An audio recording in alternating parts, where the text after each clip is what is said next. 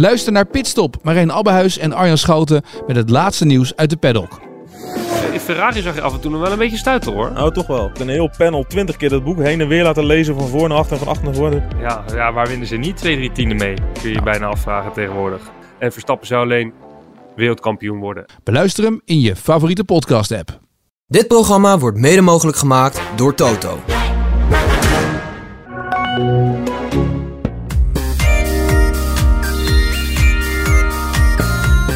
Thijsie, goedenavond. Goedenavond. Ben je oké? Ik ben alleen maar het zeuren in deze podcast de laatste tijd. Daarom, even, even peilen. nee, ja, ik, eh, ik, ik, ik voel hem nog wel van afgelopen zondag, van afgelopen week. Ja, wel. Ja. Nog een beetje zuur. Nou, gewoon fysiek. Wel echt geforceerd, merk ik. Eh, mijn rug aan puin. En ehm, ik moest gisteren een, eh, een hartfilmpje opnemen in het eh, Maxima Medisch Centrum. Georganiseerd door de ploeg, wat ik wel echt wel vrij goed vind. Iedereen eh hartfilmpje en eh, check of alles oké is met je hart voor het seizoen ingaan, zeg maar. Dus dat vond ik, dat was wel interessant. En ik zit natuurlijk midden in mijn strandseizoen, dus voor mij was het misschien nog net even anders. Maar ehm, uit die testen bleek dat mijn hart helemaal goed was. Dus nou, het, het toppie joppie. Gelukkig. Maar ik moest ook bijvoorbeeld een, eh, even bloed prikken en eh, een inspanningstest doen. En Zo'n maximaaltest. Alleen, Het was vooral voor, voor een hartfilmpje, maar dan blijft het nog steeds ruk. En daar zag ik wel echt aan hoe, eh, hoe niet hersteld ik was. Ja. Gewoon echt de laatste tien hartslagen die ontbraken gewoon. Die, daar, daar, daar, daar, daar kwam ik gewoon niet. Dus zo onfris was ik. En ehm, ja, eh, eh, bloedwaarden die eh, best wel laag waren. Ehm, vooral HB. Dus dat, is je, ah, dat heeft te maken met je rode bloedlichaampjes. Dus ja, daar zie je gewoon aan dat ik niet fit was. Slash ben. Maar goed. Ja. Dat wist ik, dat wist ik al. Ik wou zeggen, zo voelde het zondag ook. Ja, ja, zeker, zeker, zeker. Ja. Maar dat was dus wel, ja, als je dan ook, de- als je het in cijfers terugkrijgt, dan zie je het ook wel. En ik heb tegenwoordig zo'n eh, zo'n zo'n ring om mijn vinger die alles bijhoudt. Je slaap en je temperatuur en allemaal dat soort dingen. Wel vet, best wel. Ja, Ja, daar zie ik het ook aan. Ja. Dus het is natuurlijk wel interessant. Je hebt altijd ergens het gevoel eh, eh, dat het heel erg een, een gevoelskwestie is. Hoe het gaat. En dat soms ook als de uitslag heel goed is, dan voel je je heel goed. Terwijl je eigenlijk helemaal in de wedstrijd helemaal niet zo goed voelde. Nee. maar ja, dat kun je eigenlijk anno nu kun je dat steeds beter tracken. Met, ja, kun je het gewoon onderbouwen met, eh, met cijfers en data. En ehm, ja, best wel interessant. Het is wel leuk. Het is wel een leuk inkijkje. Je kunt jezelf minder goed voor de gek houden wel. ja wat op zich eh, natuurlijk een, een hobby is van, eh, van alle wielrenners. Ja, en veel Ja. sporters. Ja. Maar ik probeer een beetje mee te, mee te liften op al die nieuwe technieken. Ik vind, ben, vind het ook gewoon interessant. Ik wil het ook gewoon weten vanuit eh, interesse en nieuwsgierigheid en journalistiek oogpunt. Ehm, maar is best wel, ja, je ziet dat natuurlijk wel steeds vaker. Weet je wel, in de Giro heeft dan gaat Mathieu van der Poel laat zijn whoop score zien of zo, weet je wel. Dat, Ja. Allemaal dat soort dingen. Je hebt natuurlijk hartstikke veel verschillende eh, trackers die gewoon eh, wearables, zoals het tegenwoordig heet, die via een horloge of via een ring of weet ik veel, allemaal dat soort dingen bijhouden. Best wel interessant. Dus ik probeer me er een beetje in te verdiepen, maar daar zie je dus ook gewoon, je krijgt er ook gewoon best wel hard in je gezicht als je niet hersteld bent of je temperatuur is iets hoger of je slaapt slecht of weet je wat, zie je het gewoon best wel hard terug. Een constante confrontatie. Constante confrontatie, ja. Ja. ja, ja. Maar het is ook lastig, want het is natuurlijk in jouw leven niet altijd zomaar mogelijk om iets aan te passen om dat eh, eh, weer beter te krijgen. zeker. Dus dat, dat lijkt me voor jou ook wel een beetje moeilijk. Ja, ik vind wel, eh, ja, je kunt wel tweaken met je training en zo, weet je wel. Heel vaak ben je aan het twijfelen, ben ik, ga ik nu hard trainen of voel ik me, eh, train ik er doorheen? Zeg ik tegen mezelf, zit niet zo te zeiken en ga gewoon hard trainen. En voer uit wat je al gepland, gepland had. Of ga je een beetje tweaken, ga je iets minder doen en dan dat soort dingen. Ja. En eh, ja, je kunt wel, eigenlijk als ik het aan mezelf overlaat, dan kom ik altijd op die eerste. Niet zeiken en gewoon gaan. Maar dat is dus lang niet altijd de beste optie. En jij? Ga je lekker? Ik, eh, ja, eh, ik eh, ga uitstekend. We Ik een- zie je, in- is het lekker in de podcast, hè? ik zit dus in de podcast. ja, en, en dat geeft toch het gevoel dat we weer begonnen zijn. Lekker. We Is hij klaar voor komend jaar? We zijn nooit opgehouden. Eh, ja, hij is klaar voor komend jaar. Nou, bijna. We, we, krijgen een, we hebben een kleine noviteit. Er, er komt een tapijtje op de vloer. Oeh. Ja, to- totaal onbelangrijk. Ehm, en voor de rest, eh, ja, alles doet het, alles draait. Dus eh, het is heerlijk om hier weer te zitten. Ik, ik Ja. zou, zou bijna Sven Kokkelman aanhalen. Thijs, we moeten praten. ja. Ehm, ernst, ja, toch ernstige zaken, laten we eerlijk zijn. Ehm, het nieuws kwam eh, niet, niet lang geleden, ik denk een kleine twee uur terug. Ja. Dat eh Antoine Tolhoek positief getest is op het gebruik van doping. Ehm, Er is eh, bij een test eh, zijn er sporen aangetroffen van anabole androgene steroïden. Mhm. Zo laat de UCI weten. Ehm, hij is geschorst voorlopig. Mhm. Hij mag een, een contra-expertise aanvragen. En ja, dit, dit is nu het, het bericht. Ja, eerst maar even. Dit komt toch altijd als een verrassing?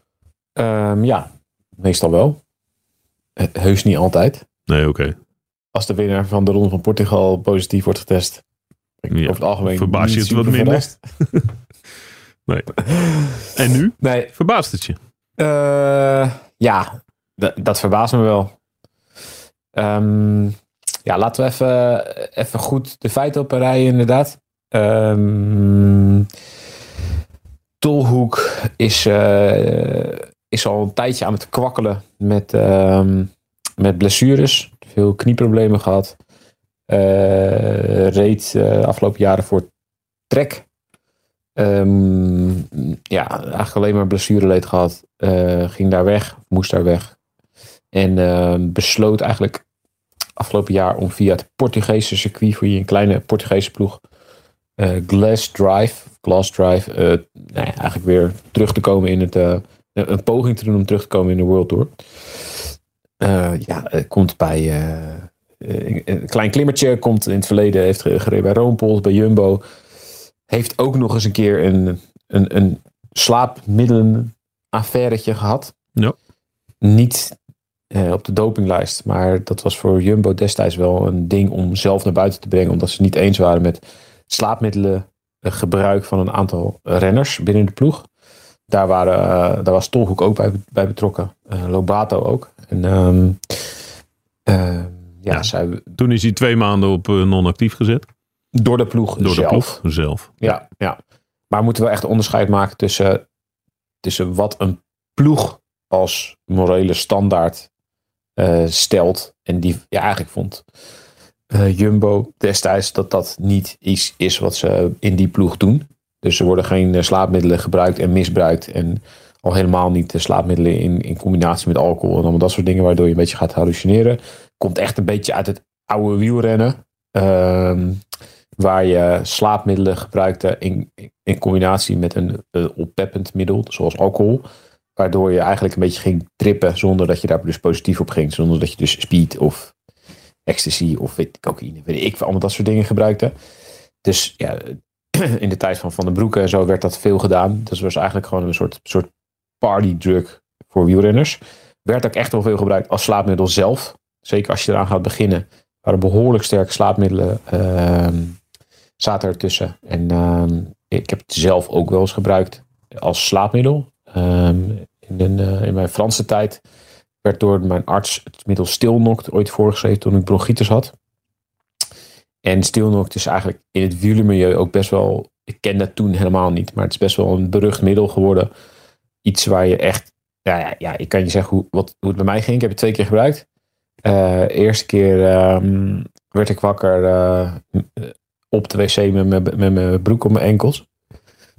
Dus ben ik gewoon tijdens het pissen in slaap gevallen. En, en, en de keer daarna eh, werd ik wakker ehm, met mijn hoofd, eh, met mijn neus in mijn boek. Dus ben ik gewoon bam zo in mijn boek eh, in, in slaap gevallen. Dus, en dat waren, ik gebruikte toen halfjes. Oké, dus het is stevig. Ja, zeker als je dus niet fit bent en zeker als je ziek bent en je voelt je al niet lekker, nou, dan word je gewoon echt het was, ik, voor mij voelde het echt alsof ik een soort knock-out werd geslagen. En dat gevoel is natuurlijk al eh, best wel verslavend.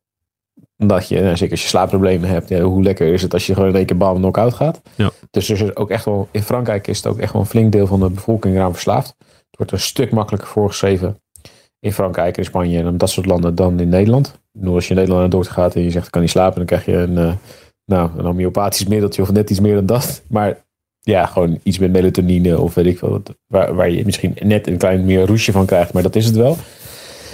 En eh, ja, in Frankrijk was dat dus totaal anders. En eh, ik, ja, ik sliep toen niet super goed. En ik dacht eh, wel echt, ik heb toen eigenlijk alles door de wc gespoeld. Omdat ik dacht, ja, hier, hier ga ik zeker weten aan verslaafd kunnen raken. Ja, hier ga ik niet aan beginnen. Ja, ja, Maar het is wel een gebruikelijk middel geworden. Toch? Het is, het is vrij normaal geworden eh, in een periode in het peloton. eh, dat je die stilnox eh, nam. Zeker, en dat was de hele, de hele tijd zo. En zeker in het oude wielrennen was dat echt wel een ding. En ja, zeker ook het gebruik. Dus nou, dan bijvoorbeeld dat je het fijn stampte en door je wijn heen gooide bijvoorbeeld. Dan, zo werd het wel eens gebruikt als partydruk. Maar goed, ik snap dus wel echt heel goed dat eh, Jumbo daar vanaf wilde. En eh, ja, hoe het toen in de ploeg ging was dat...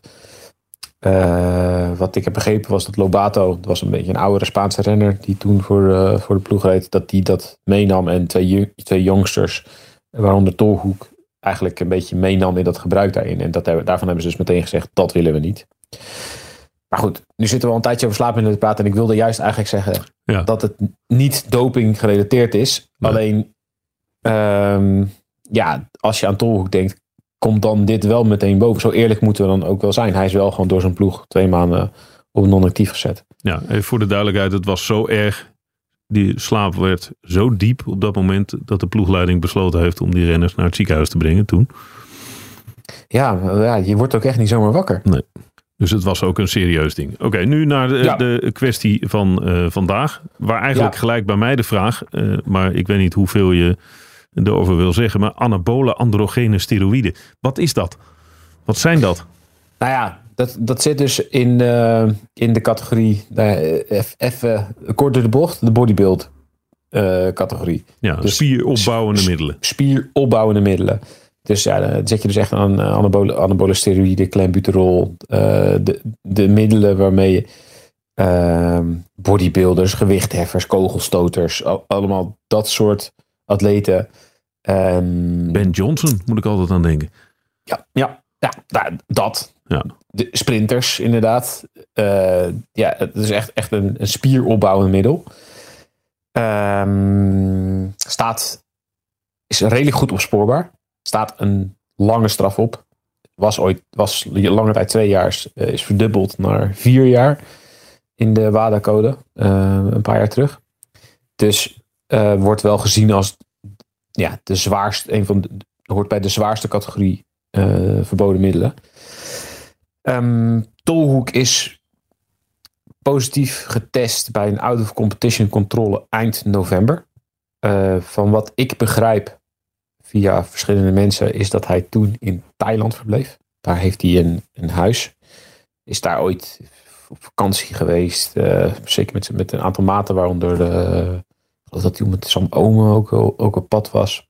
Eh, en heeft uiteindelijk daar een huis gekocht. En is daar ook eh, regelmatig om te trainen. En van wat ik begrijp was hij daar eind november. Ehm, wat het nou ja, altijd moeilijk maakt in dit soort zaken is dat je nu met zo weinig informatie niet weet eh, wat hij er, hoe zijn eigen reactie is. Of die zegt, ja, dit is, ik weet hier niks van, dit is per ongeluk gedaan. Of ja, ik heb het gebruikt. Dat laatste categorie komt niet super veel voor, maar moet je niet uitsluiten. In trainingsperiodes, laten we even uitgaan van, in, in ieder geval als, als we het van twee kanten bekijken. Laten we zeggen, er zijn twee scenario's, in gro- grote lijnen. Scenario 1 is, hij heeft het bewust gebruikt en hij deed dit in een periode waarin hij trainde. En waarin hij probeerde eh, om meer spier op te bouwen, om harder te kunnen trainen. Om nou ja, eh, via een verboden middel sneller een, eh, positief effect te hebben voor, voor wat betreft spieropbouw. Heb je daar wat aan als duursporter? Hmm. Ja, zou ik toch wel zeggen. Ja? Ja. Ja, heus niet, als, heus niet voor iedereen. En je zou kunnen zeggen dat een sprinter er over het algemeen iets meer aan heeft dan een klimmer. Wat Tolhoek wel is. Maar ik ken zijn situatie niet zo goed. Ik, ja, ik, ik, ik kan me ook situaties indenken. En het gaat niet per se over Tolhoek. Maar waar je als renner waar die al jaren kwakkelt met allerlei blessures. Dat je op een gegeven moment dat het verleidelijk is om het uit een potje te halen. Op het moment dat je het niet eh, via trainingen en wedstrijden eh, meer voor elkaar krijgt. Maar goed, ja, er zijn er wel een aantal andere middelen logischer. Laat ik het zo zeggen. Maar ja, dat zie je natuurlijk heel vaak terug bij sporters. Die worden heel vaak positief getest op middelen die helemaal niet per se logisch zijn. En we kunnen later in de podcast, we gaan nog wel even een paar, andere zaken in van afgelopen week. Komen we ook wel op dat soort middelen, denk ik, terecht. Waarvan je wel drie keer moet nadenken. "Mhm, Dat middel? Waarom eigenlijk? Maar ja, het is dus en goed opspoorbaar. Het is vooral voor ex- om iets e- explosieve kracht op te bouwen. Puur spiervermogen. Heb je daar wat aan als klimmer en als duurrenner? Hm, ja, valt mee. Maar zeker niet ondenkbaar dat, eh, dat renners dat zouden gebruiken. Ook niet, zeker niet in de trainingsperiode. Laten we dan de andere kant van de zaak nemen.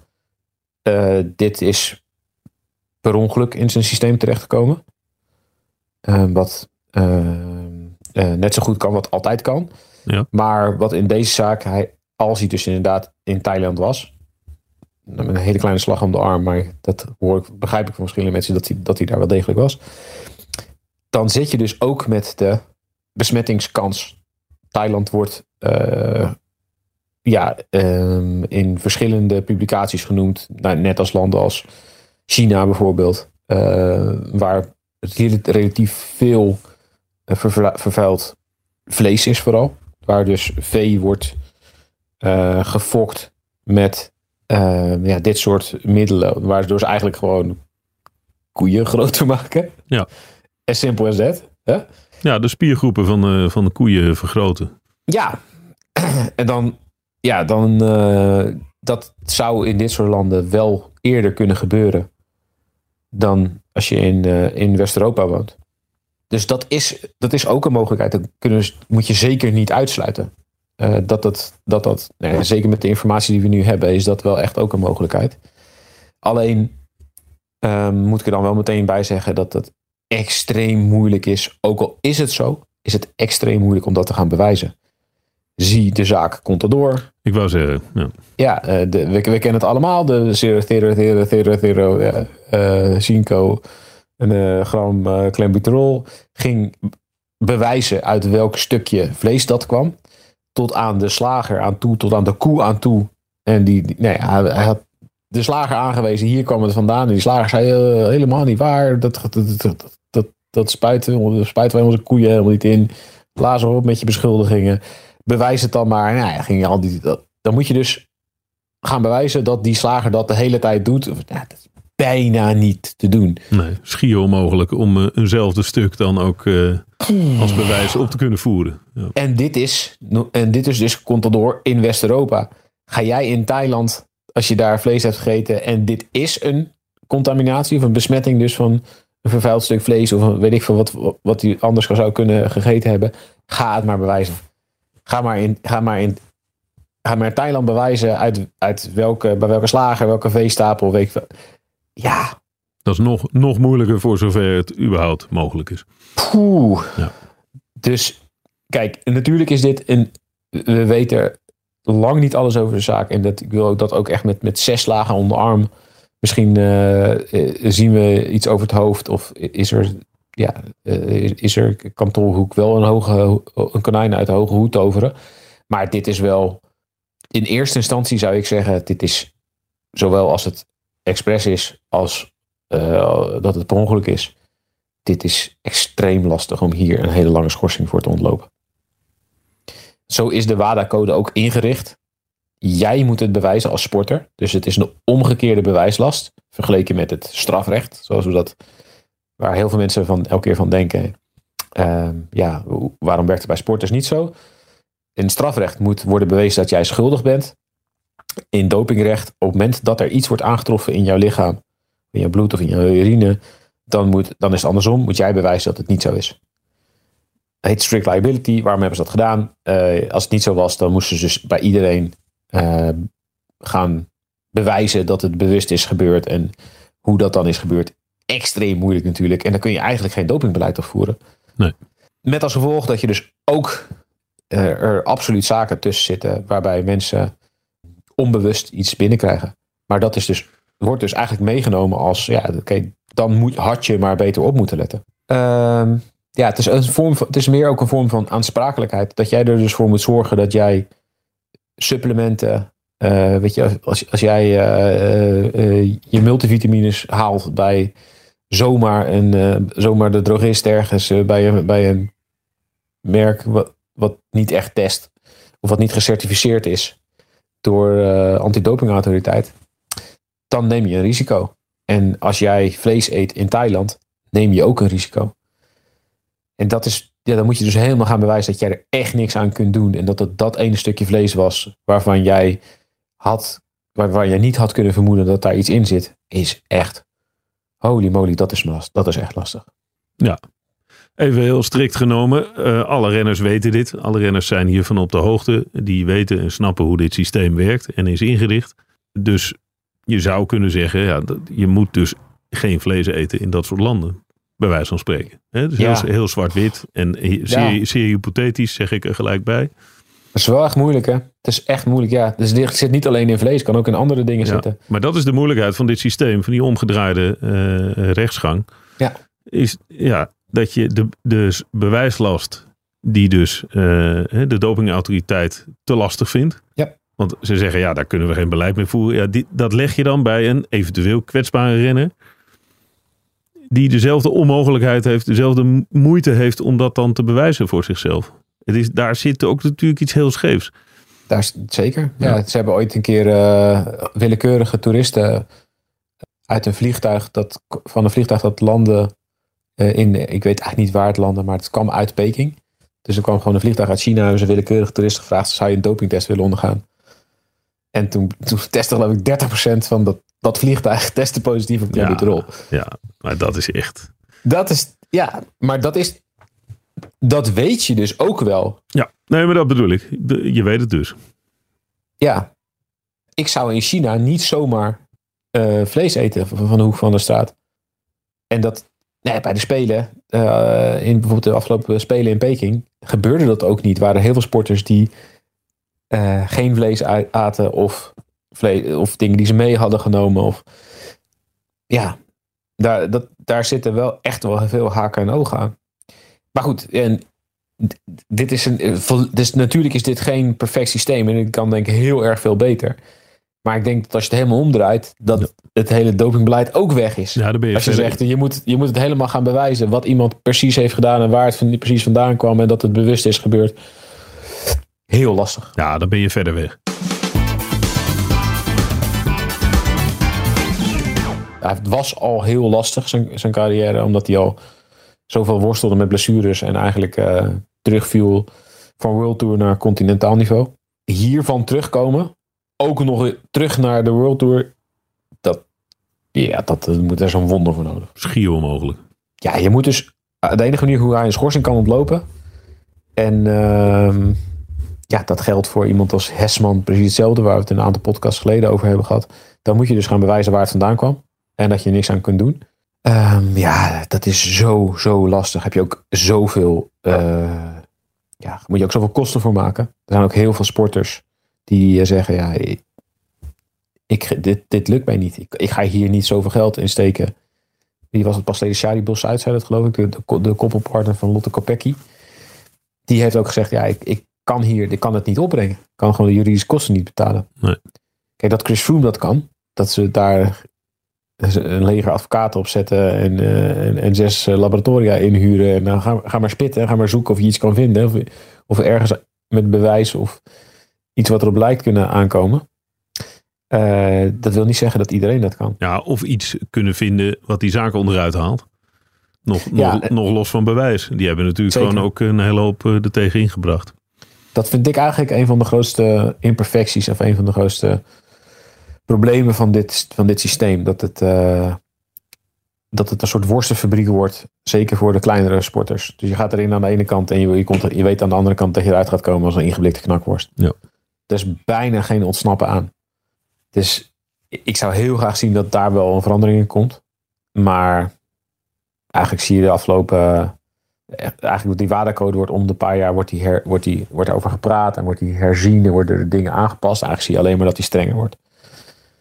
Dus de kans dat daar een andere uitweg in komt.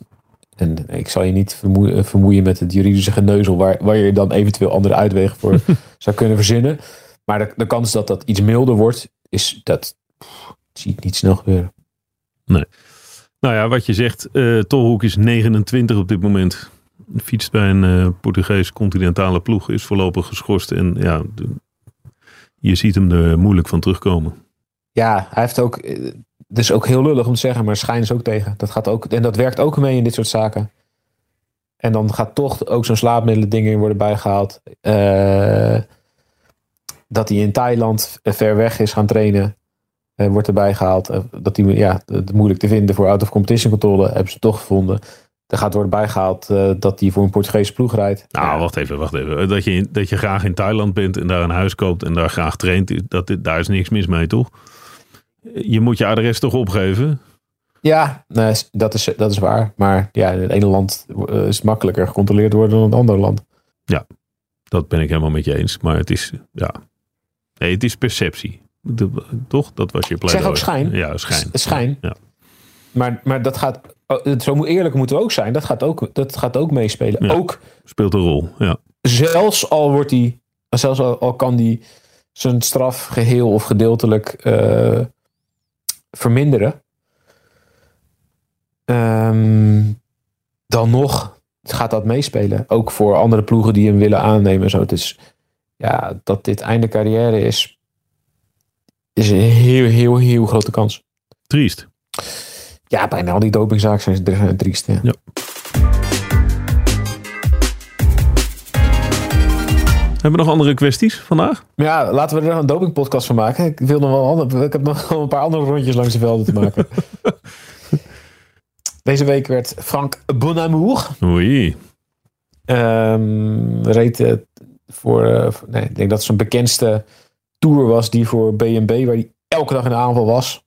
Eh meest renner in de tour van 2020, 21. 21, denk ik. En dan stond Ja. hij op het podium in Parijs. Met zijn eh, rode rugnummer. Ja. Reed eh, ook geweldig bergop die Tour. Eh, heeft eigenlijk dat niveau ook daarvoor en daarna niet laten zien.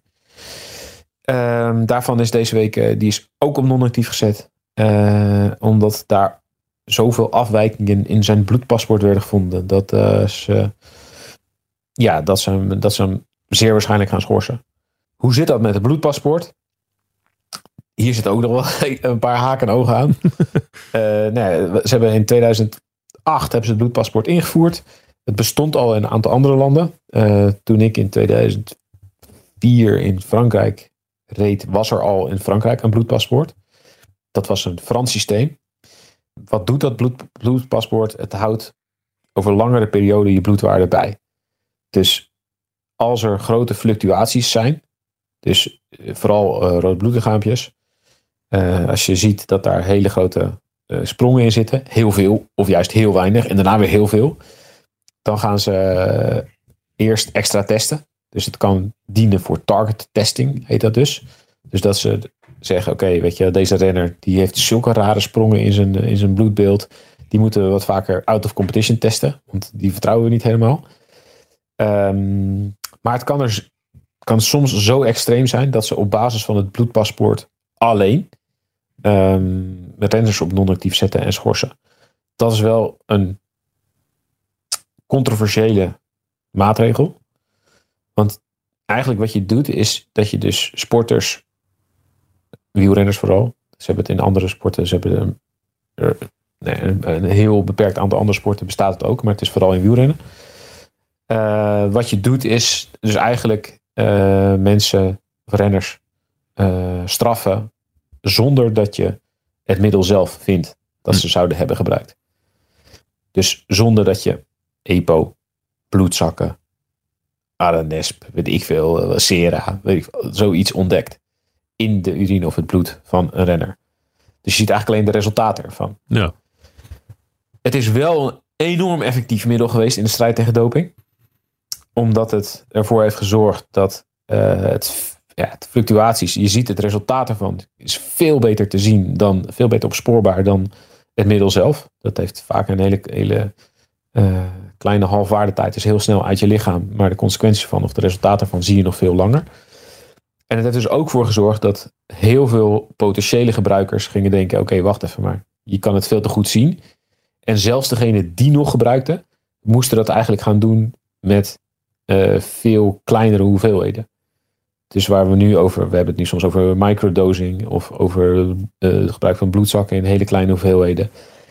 Eh, dat kan dus, dat is dus wel echt een gevolg van het invoeren van het bloedpaspoort. Ja. Dus ik denk, samen met de, de, de EPO-test is het bloedpaspoort misschien wel de meest effectieve maatregel om doping terug te dringen. Alleen op het moment dat je dus een renner hebt die er dus die zulke grote schommelingen heeft in zijn bloedpaspoort, dat je hem alleen op basis daarvan eh, gaat straffen, dan komt er wel bij kijken, ja, je hebt niet het middel gevonden. Terwijl ze ongetwijfeld hebben, hebben getarget test, hebben ongetwijfeld gezegd, oké, deze gast gaan we meer testen. Oh, ja, we kunnen het middel niet vinden. Nou ja, dan, dan, dan gaan we hem straffen op basis van die afwijkende bloedwaarde alleen. Dat is wel echt, dat gaat wel echt ver. Dat gaat echt ver. Ja. Daar moet je dus echt, dan gaan er allerlei experts gaan er dus zitten en die gaan naar, naar dat bloedbeeld kijken. Maar daar moet ik ook meteen bij zeggen dat die experts dit ook weten. En dat ze ook heel bang zijn dat dit bloedpaspoort, dat er te veel zaken komen. En dat gebeurt. Kreuziger heeft zo'n zaak aangespannen. Pellizotti heeft zo'n zaak aangespannen. Die gaan dus eindeloos procederen over het bloedpaspoort zelf. Dus die experts weten ook wel, als we zaken, als we te veel van dit soort zaken verliezen, dan zijn we echt een sjaak. Want dan gaat het hele bloedpaspoort overboord een keer. En dan verliezen we, dan is het echt een enorme stap terug in de strijd tegen doping. ja, dus ze zijn heel voorzichtig. Ze zijn echt voorzichtig over het algemeen. En ze met- roepen niet zomaar wat. Nee. Nee, ze roepen niet zomaar wat. Dus de kans dat Bonnemoer echt giga afwijkingen in zijn bloedpaspoort had, is best wel groot. Ja. En dan zie je dus ook, eh, hij rijdt nu voor uit het afgelopen seizoen, hij is nu naar Asie de Zer gegaan, Ja. naar Decathlon. Dat je dus bij een nieuwe ploeg, die misschien wel een ander dopingbeleid voert, die wel misschien wel veel strikter is dan je oude ploeg, dat je dan dus een veranderd bloedbeeld kunt, kunt hebben. En dat heb je in het verleden ook gezien met renners die wisselden van ploeg. En dat de tijd voor het, eh, dat, dat, dat wielrennen schoner werd. En dat ze dus stopten met gebruiken. Dan heb je dus alsnog een probleem. Want dan heb je dus, als je jarenlang hebt gebruikt. En je hebt la- jarenlang je, je bloedbeeld artificieel hoog gehouden. Of kunstmatig hoog gehouden. En je gaat naar een andere ploeg waar ze zeggen.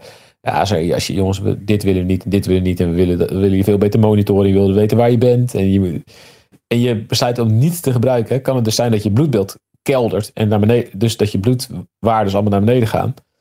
En dat je dan alsnog een probleem hebt.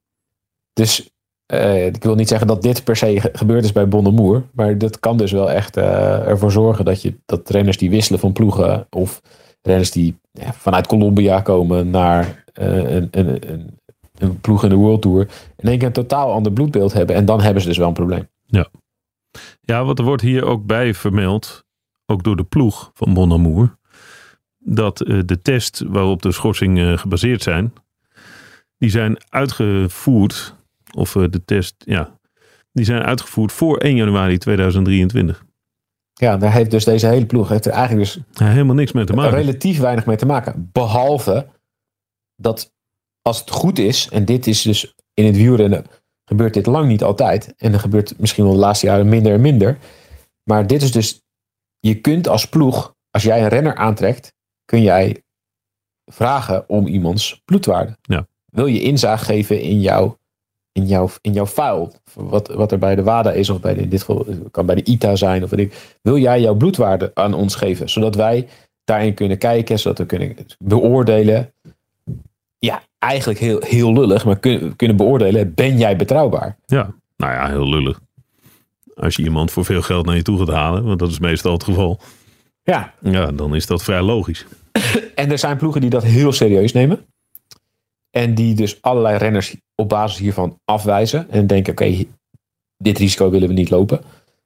Hoeft, niet eens, hoeft dus niet eens te zijn dat die renner ja, het kan heel, heel vaak zijn dat die renner niet doping gebruikt, maar schommelende bloedwaarde heeft. Bijvoorbeeld doordat hij ziek is geweest of dat hij eh, op, eh, op hoogte is geweest en terugkomt en heel, heel hard eh, reageert. Of door onduidelijke oorzaken. Het wil helemaal niet per se zeggen dat iemand doping gebruikt.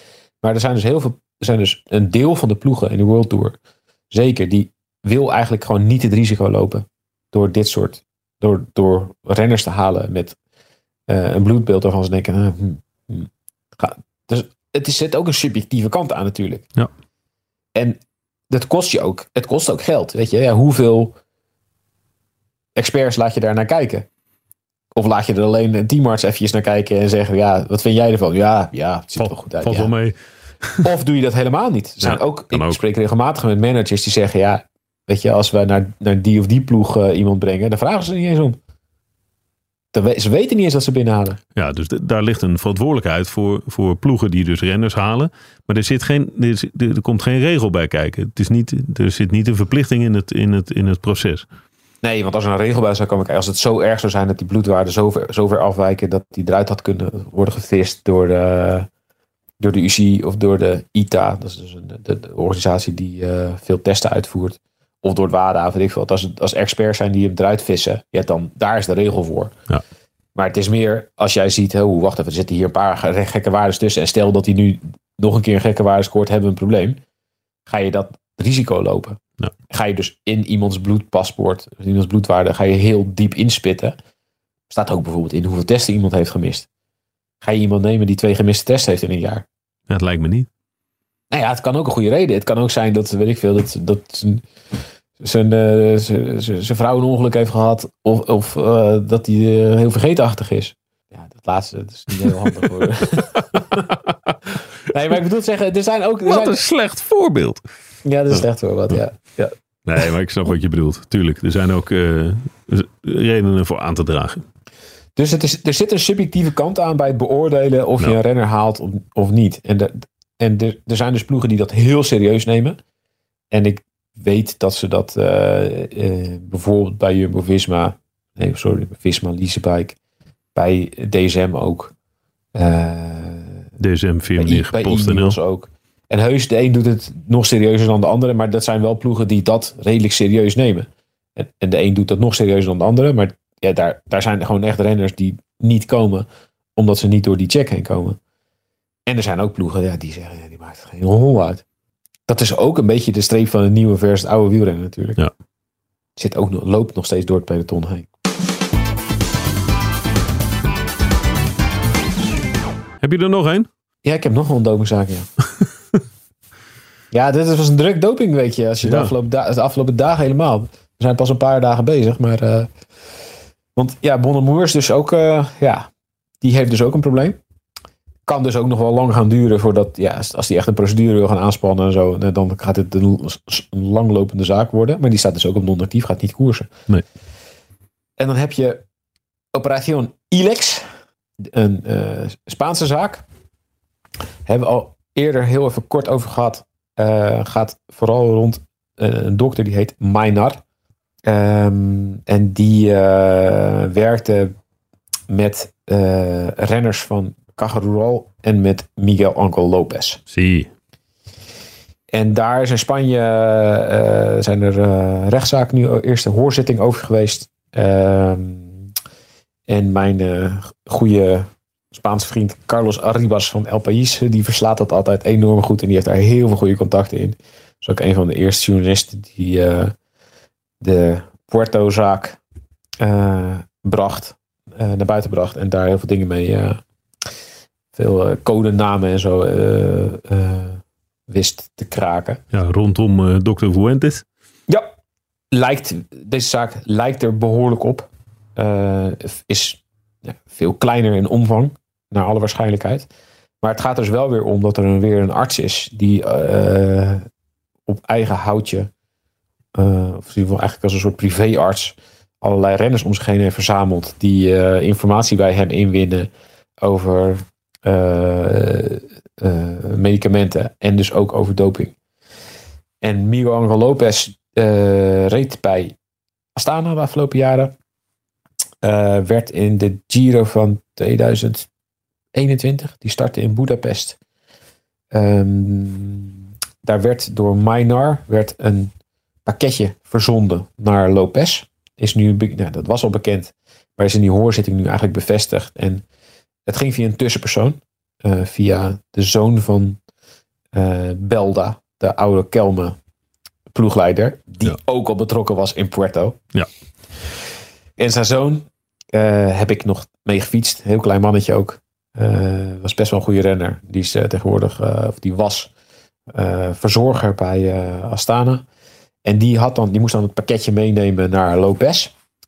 Eh, die zoon zegt, eh, ja, ik heb eh, die zat ampullen, groei, ik maakte het pakket open, zat ampullen groeihormoon, groeihormoon in onder andere. En het is een groeihormoon dat wordt gebruikt voor vrouwen in de menopauze, waardoor ze nog iets van meer van testos- testosteron en, aanmaken. Dus het is eigenlijk ook weer een spierversterkend middel. Hij zegt, ja, ik heb die ampullen gezien. En toen dacht ik, ja, ik, ik moest naar de Giro starten in Budapest. Ehm, en dat ging ik allemaal niet meenemen. Dus dat heb ik allemaal weggeflikkerd in de, in de prullenbak. Uit eh, informatie van de Spaanse politie. Die in Spanje eh, hier heel eh, hard achteraan zit. In tegenstelling tot Nederland. Ja. Wij wijzen altijd heel veel naar andere landen. en wij roepen net even iets over Portugal bijvoorbeeld. Maar daar hebben ze het afgelopen jaar ook gewoon de justitie dopingnetwerken opgerold. In Nederland doen we daar helemaal geen ene jota aan. En doen we vooral alsof het in, alleen maar in andere landen gebeurt.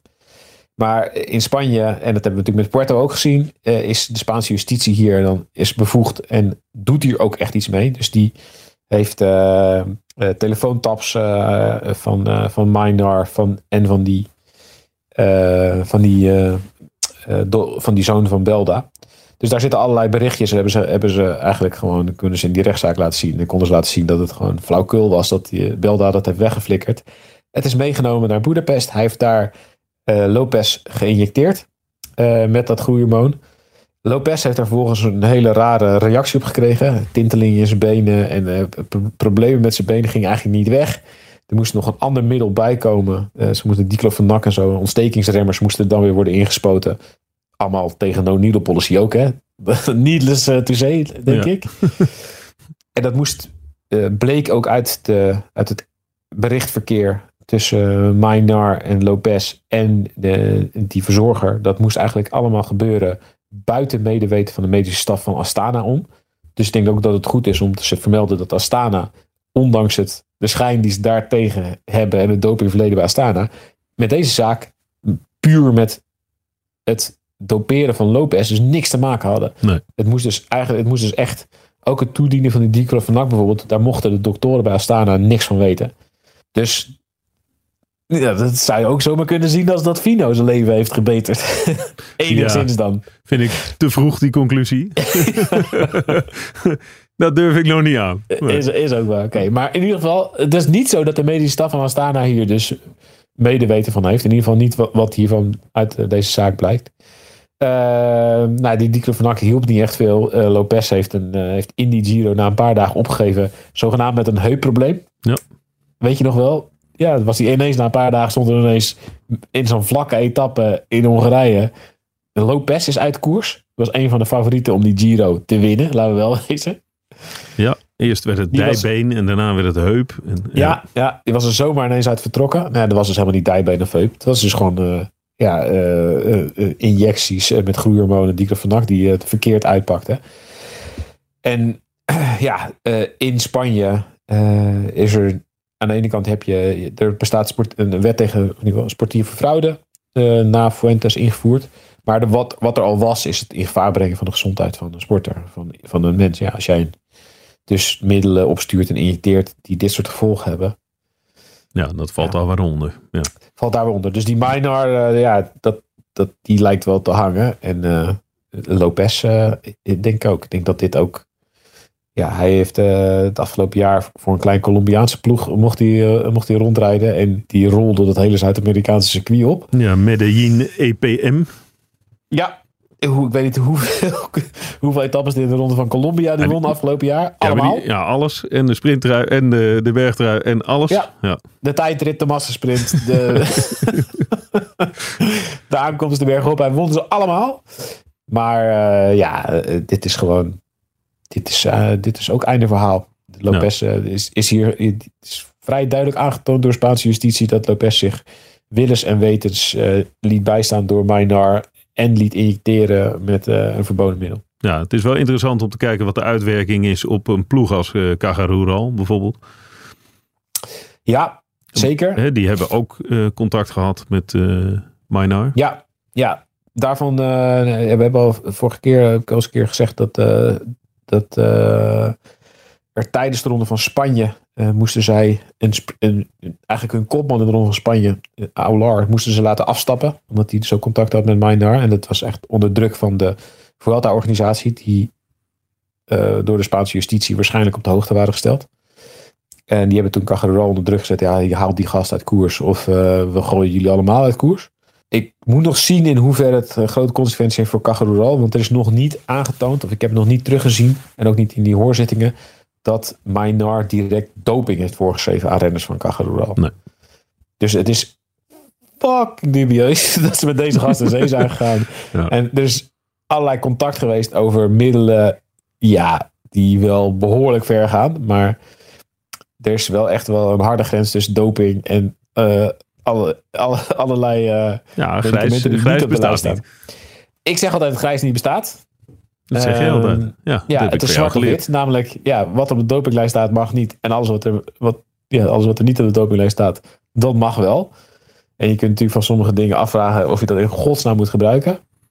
Maar ze hebben bij Cajarural nog niet... eh, het is nog niet direct dat de linker is eh, dat hij daar renners echt dopingmiddelen heeft voorgeschreven. Nee. Maar goed, dat kan, dat kan, kan nog veranderen. Deze man kennende. Als hij dat aan Miguel Lopez voorschreef, ja, waarom zou hij dit niet een andere doen? Maar goed. Dat lijkt logisch, maar nou, niet met zekerheid te zeggen op dit moment. En dan de laatste, Ja, deze week ook. ja, we gaan nog even verder. had je er nog een? Ja, de, de oude dokter van Arkea, waar eh, Quintana bij reed, de broertjes Quintana bij reden, Ja. die staat eh, eigenlijk, ja, ze hebben, eh, destijds hebben ze inval gedaan bij Arkea. Hebben ze allerlei middelen in beslag genomen. Ehm dat was echt een soort van razzia tijdens de Tour van een aantal jaar terug. Lange tijd niks van gehoord. En eigenlijk wat er nu uitkomt is dat ze die dokter in beschuldiging hebben gesteld van het in bezit hebben en toedienen van een verboden middel. Dus ja, het wordt nog wel een interessante rechtszaak wat daar precies uitkomt. Maar dat zullen we wel horen op het moment dat die rechtszaak dan daadwerkelijk is. Maar het is dus niet zo dat daar, we hebben ook wel eens gezegd dat daar, ja, dat wel heel lang duurde voordat daar iets uit eh voortkwam. Ja, maar er is exact. dus nu, nu wel daadwerkelijk iets uit voortgekomen. Maar in staat van beschuldiging stellen is natuurlijk nog niet eh, schuldig bevonden. ja. Die inval bij eh, de ploeg was 2020. Kitana is daarna ook nog positief getest op tramadol, wat, Ja. wat niet mag. En heeft weer ondertussen doodleuk Een contract. gevonden bij Movistar. Om maar aan te geven dat sommige ploegen daar geen ene reet om geven. Nee, totaal hardleers zijn op dit thema. Ja. De- hij raakte ook zijn, eh, zijn topplek in de top 10. Wat werd hij? Zesde in, twee, in twee- 22. Die, die is Ja. hij ook kwijtgeraakt naar aanleiding van die eh tramadol. Ja. Ja, voor de volledigheid, tramadol staat niet op de dopinglijst van de WADA, maar wel op die van de UCI. Als een verboden pijnstiller. Overigens is de WADA er wel mee bezig om tramadol op die lijst te krijgen. Ja, Toch? Is Ja, een van, de, een van de middelen die... ja, ja, ja zeker. Ja. Dus, wordt- maar dat is nog niet zo makkelijk. Nee. Dus er zijn, een, er zijn in de duursport zijn ze daar erg voor. Maar eh, zoals ploegen, of, eh, sporten zoals voetbal, die denken eigenlijk, ja, waarom moet het eigenlijk? Hoeft er voor ons niet zo. daar spelen natuurlijk, ja, dat is ook wel, een beetje boter op je hoofd. Want er zijn natuurlijk heel veel voetballers die met pijnstillers spelen. Daar hoef je soms maar de krant voor open te slaan. Dat ze zeggen, ja, ik speelde met, ik speelde met een spijt in mijn... Ja, ja daar In- wordt niet geheimzinnig over gedaan. Nee, nee, Nee, nee. nee, er is geen inval voor nodig. Nee, ja, Nee. ik zat van, vorige week de Core podcast te luisteren. Een van mijn favoriete podcasts. Eh aanradertje. Maar daar zat André Ooyer. Die zat gewoon doodleuk te vertellen dat hij na afloop van de gewonnen kwartfinale op het WK van eh 2010 2010. tegen Brazilië. Ja. Dat hij daar... Zijn beste eh, wedstrijd ooit. In het Nederlands ja. elftal. Toch? Ja, ja, ja, ja. zeker. Dat hij, dat hij daar na afloop moest naar de doopcontrole, maar had hij er geen zin in. Dus hij heeft, ging eerst lekker feesten. Dus die, is gewoon, die heeft gewoon daar het dopingreglement gebroken en de aanwijzing van de chaperon. Want je moet dus na afloop, moet je eerst mee. Als je, als je dopingcontrole hebt, heb je dopingcontrole. Ja. Eerst naar de dopingcontrole mag je niet eerst gaan feesten. Want wat kan je doen als je gaat feesten? Ja, kan je, kan je middelen nemen die, die, die een eventueel dopingmiddel eh, eh, zouden kunnen maskeren. Of je kan eh, eerst nog even gaan pissen. Of ik wil, ja, je kan natuurlijk van alles doen als je jezelf in het feestgedruis stoort. Dus dat mag, dat mag echt niet. En als je dat als, eh, als renner doet, dan heb je echt een gigaprobleem. Dat kan ik je wel zeggen. Maar Ooyer, ja, die zat dit gewoon te vertellen in de podcast. Alsof het heel leuk was. Ja, toen dacht ik ook wel, er zijn potverdrie ook wel echt twee maten hoor. En dit soort dingen. Ja, ja. En dus niet, en, en dat weet ik wel, zeggen we, ja, ja, wielrennen heeft ook zelf aan zichzelf te danken. Ja, wielrennen heeft zeker aan zichzelf te danken, maar dat zou voetbal ook moeten hebben. Daar zijn zoveel dopingaffaires ook geweest. Maar goed, het is voor een andere podcast. En ze hebben andere problemen in het voetbal. Hè? Ook, ook wel. Dit is wel typisch eentje om te zeggen, wordt vervolgd. Ja, dat, ja het, is, het is niet gezellig. Zo'n Nee. rondje langs de velden. Eh, moeten we denk ik nog alleen de vraag beantwoorden. Is dit toeval? Deze zaak allemaal nu ineens even deze week? Of is, dit, eh, is er meer aan de hand? Nou, laten we even een rondje speculeren. ik, ik denk, mijn, mijn gevoel, en dit is dus niet gebaseerd op feiten, want ja, eh, als NS4 is nog niet heel veel. Maar in de coronatijd was het moeilijker om te controleren. Eh, werd er, ja, er werden ook gewoon minder controles uitgevoerd. En ik denk zelf altijd, als je daarop gaat bezuinigen of dat het niet meer mogelijk is, of eh, de- je gaat minder, minder controles uitvoeren, dan heeft dat een, heeft dat een effect. En dan heeft dat, eh, kan het zomaar als effect hebben dat eh, meer potentiële gebruikers gaan denken: oké, ja, dan riskeer ik het wel. Dan neem ik een keer een risico. Ja. Dus dat, dat, kan, dat kan een negatief effect hebben dat, er, dat eh, het peloton ietsje minder schoon werd in die, of iets vuiler werd in die periode. Maar goed, het, het- ja, ik denk altijd, het gaat nooit weg. En in de ene periode is meer dan in de andere. Het ligt heel erg aan hoe strak dopingjagers erop zitten. En ik denk wel dat in coronatijd dat minder, dat, dat er meer afstand was. Dat er minder eh, strak op, zat, op werd gezeten. Nou, dat hoor je ook van veel sporters. Ja, dat ze minder getest Dat ja. ze echt minder getest zijn en dat dat echt merkbaar eh, minder was. Ja. Hey, ja, we hebben het ook, ook met, het, zo- met renners ook wel eens over gehad. Dat, ze, Ja. dat die echt zeiden, zeiden ja, ik merk echt het verschil. Ik ben gewoon afgelopen jaar zoveel minder getest dan voorgaande jaren. En dat zijn dan ook vaak renners die zich daar zorgen over maken. Want Ja. ja, als jij, als jij beginnen schoon, er niet over. nou ja, als jij schoon, als jij, als jij schoon sport, dan wil je eigenlijk dat iedereen dat natuurlijk doet. En dan ben je eigenlijk gewoon blij als je wordt gecontroleerd. Misschien kan wel een hassle zijn. Ja, hé, hey, fuck, ik moet om zes uur de deur open doen eh, eh, eh, en ik heb geen zin erin. Dan kan het een hassle zijn, maar dat is wel echt een, een, ja, dan hoop je maar dat ze dat bij iedereen doen. En dan, ja, als, jij, als jij het schoon doet, dan heb je daar alleen maar voordeel bij. Dat, ze het, dat, er, dat er goed wordt gecontroleerd. Oké.